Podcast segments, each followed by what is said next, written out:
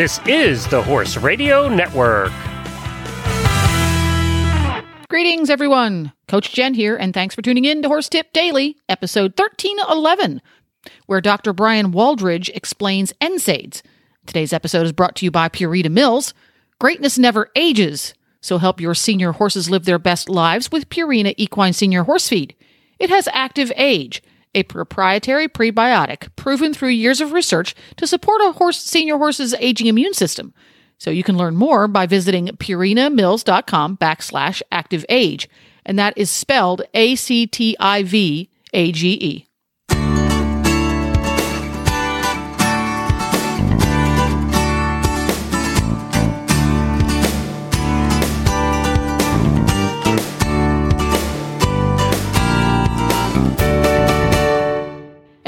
again with Dr. Brian Wal- Waldridge, known to uh, a great deal of the horse world as Dr. B's Bluegrass on Facebook, who is a veterinarian in Central Kentucky, but he's also a avid promoter of Central Kentucky as the most wonderful horse place in the whole wide world. Welcome back to the show, Dr. B.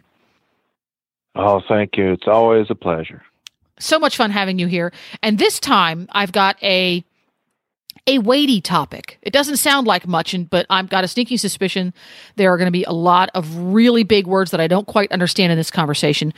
All the time you hear people talking about your horse having this, that, or the other minor boo boo, minor issue, just needs a little pain, painkiller for a few days and everything's going to be fine. And they're going to give them painkiller X, Y, or Z.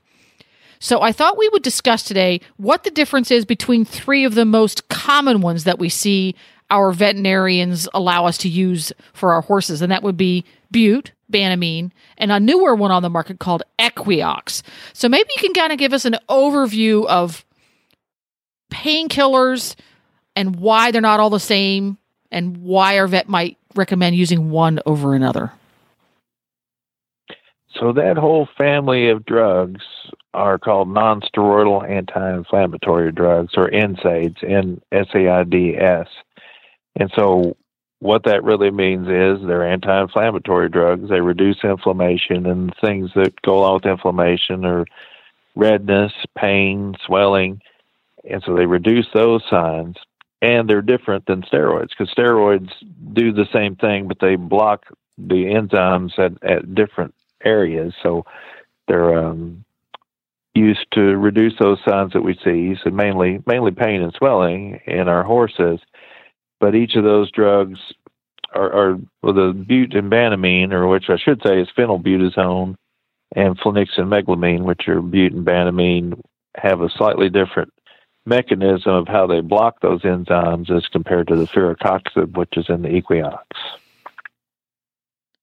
Phew, my brain hurts already.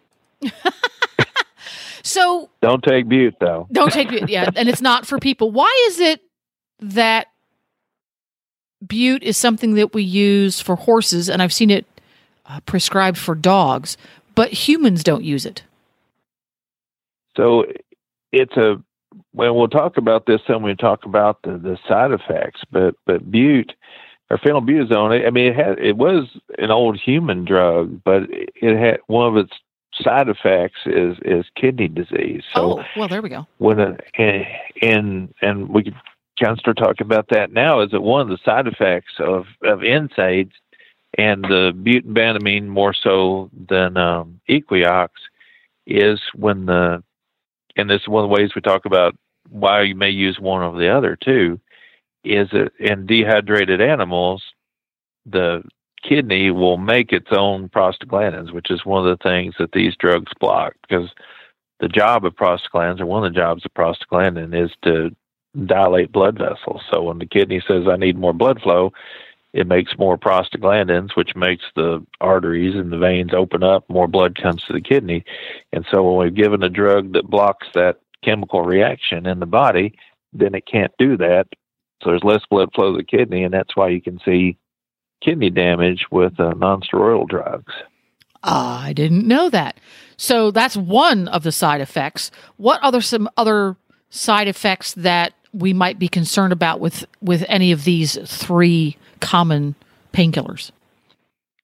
again, more in uh, the the bute and banamine category. But another good thing that prostaglandins do is, and it's important in horses as well as in humans, but in horses, it's one of the the big defenses against gastric ulcers is prostaglandins tell the stomach, let's make more mucus, and that mucus is what's the first line of defense against the stomach acids. The mucus lines the inside of the stomach, and so it's a physical barrier to um, to the acid damaging the lining of the stomach where the ulcers will occur. And also, they found with um, NSAIDs that once an ulcer occurs, the ability for that ulcer to heal is decreased by those nonsteroidal anti-inflammatory drugs. Yeah, potentially because there's less blood flow and there's less mucus produced, but also because things like white blood cells come in there and kind of clog up the little capillaries, the little blood vessels that help healing. So um, that's one of the other worries about it. I never knew the mechanics of how um, ulcers were related to the use of bute and banamine. Now I know. What an amazing light bulb moment! and, and you explain it so that I actually understand. Thank you very much for dumbing it down for me. So what else? Oh, it's not hard for me to dumb down anything. that's where I live. That's that's my world. That's your world. So in the case, so so far, at least in two cases, Equioxx going, oh, doesn't have those side effects. But I'm sure Equioxx has its fair share of side effects as well. Well, and people may remember there were you know similar drugs were on the market for humans and still are, and those are the the drugs in and Coxib, C O X I B. When you you know see those drug commercials or your doctor put you on one of those drugs, is some of those were taken off the market because there were some some other side effects in, in humans, and they took them off. But those drugs are targeted against a drug or an enzyme called cyclooxygenase two, and and all nonsteroidal anti-inflammatory drugs act on the enzyme called cyclooxygenase. And, and what that enzyme does, and its job is when the cell is damaged, then cyclooxygenase 2 is turned on and it makes prostaglandins. But there's different types of prostaglandins. So the cyclooxygenase 2 makes prostaglandins that are more likely to do things like make blood vessels dilate. Another job of prostaglandins is to sensitize nerves to pain and so when we block that side of the inflammatory cycle, we're hopefully blocking the, the adverse effects of the injury or the pain that occurs. But if we only block that cyclooxygenase uh, 2 side, there's also another enzyme called cyclooxygenase 1. And that one makes our, our good our good um, prostaglandins. And so that are the prostaglandins that do things like help your kidney to maintain blood flow, tell the stomach to make more um, mucus to help protect it against the acid. So I kind of think cyclooxygenase is evil. You know, that's Darth Vader, and then cyclooxygenase one, that's our good ones. That's Princess Leia, Luke Skywalker, and like the the Force is like cyclooxygenase all together. So there's good prostaglandins, bad prostaglandins, and each have their job in the body. But what we try to do with drugs like uh, firocoxib and the Equioxx is we're hopefully still blocking the bad side of prostaglandins that cause the pain, the swelling, but we're also letting the good ones work to keep our stomach and, and kidneys happy. So, what we're doing with the newer one, the Equioxx, and how do you say the, the chemical name of it, not the brand name? Firocoxib. Firocoxib. Ib. There we go. We're trying to block Darth Vader while letting Luke Skywalker do his thing.